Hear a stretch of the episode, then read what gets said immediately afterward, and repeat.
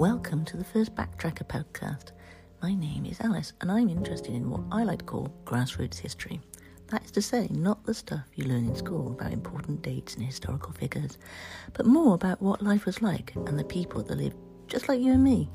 There's also a bit of family history thrown in there, as there are some great stories researched out there that genealogists love to share.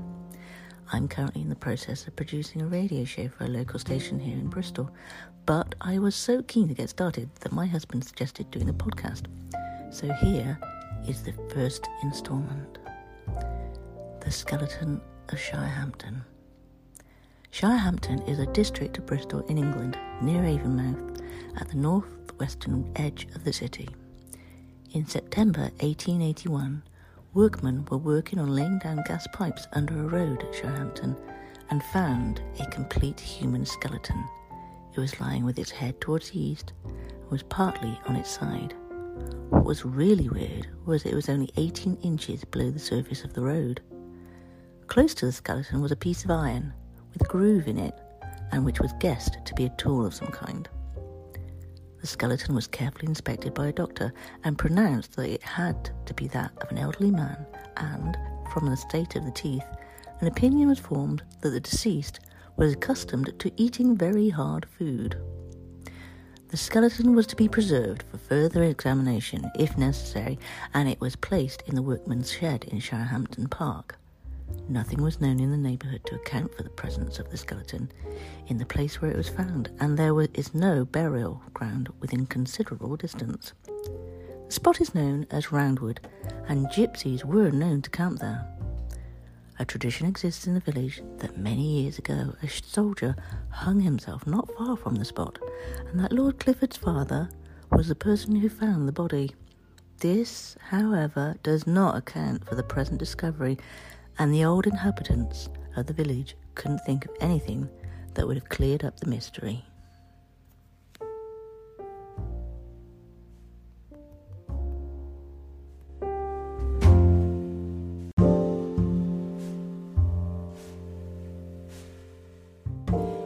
You'd think that finding skeletons would be an unusual occurrence, but in August 1899, only eight years later, a group of lads were swimming in the river and found another complete skeleton of a man near the old Hung Road wharf.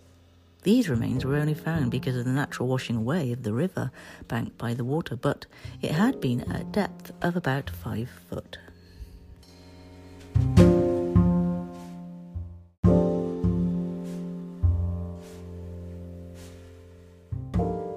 This next one wasn't very nice. There was a discovery in a garden in Fishponds, Bristol, England, of the skeletal remains of five children. The police believe they had been buried for at least ten years by Mrs. Dyer, notorious baby farmer who was hanged at Newgate on June 1896 for the murder of two children at Reading. On a Monday night, a man named Walter Hawkes living in Grove Cottages, Grove Road, Fishponds, was digging in his garden when he unearthed what appeared to be human remains. He was fully aware of the fact that Mrs. Dyer had formerly occupied the house, so he called the police. The bodies had apparently been covered with sacking, and it was also seemed that the children had been buried in their clothes, for several small sized boots were also discovered. The ages of the children ranged from one to six, Mrs. Dyer was a Bristol woman and lived in various parts of the city before being taken to Reading. That was in 1902.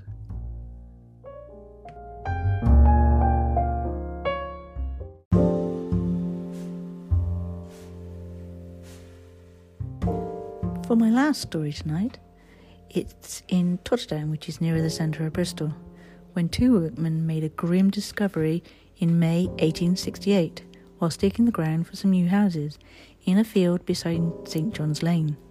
Three human skeletons were lying only 18 inches below the ground surface, and each were perfectly preserved, with the bones of the feet, legs, vertebrae, arms, and skull still being very recognizable. Two of the skeletons were lying side by side, very close to each other, with the skulls pointing northeast, and the right arm of one was bent round the neck of the other. The third skeleton was found about 12 yards from the others, and it looked like the bones may have lain there for up to a century. Given this, it was surprising that they weren't discovered earlier.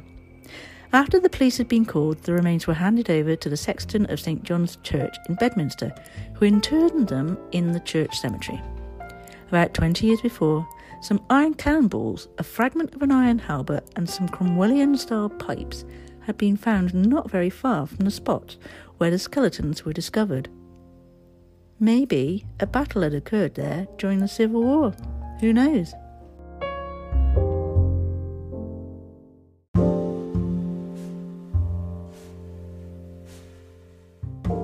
Well, that's the end of the first episode, and I hope you enjoyed it.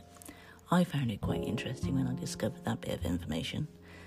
Now, I'm planning on doing an episode every week. If you want to get in touch with me, please do. I'd love to hear from you. I've got a Twitter account which is at Backtracker UK, capital B, capital T, capital UK. Now, hopefully, I'll be speaking to you again next week. Goodbye and take care.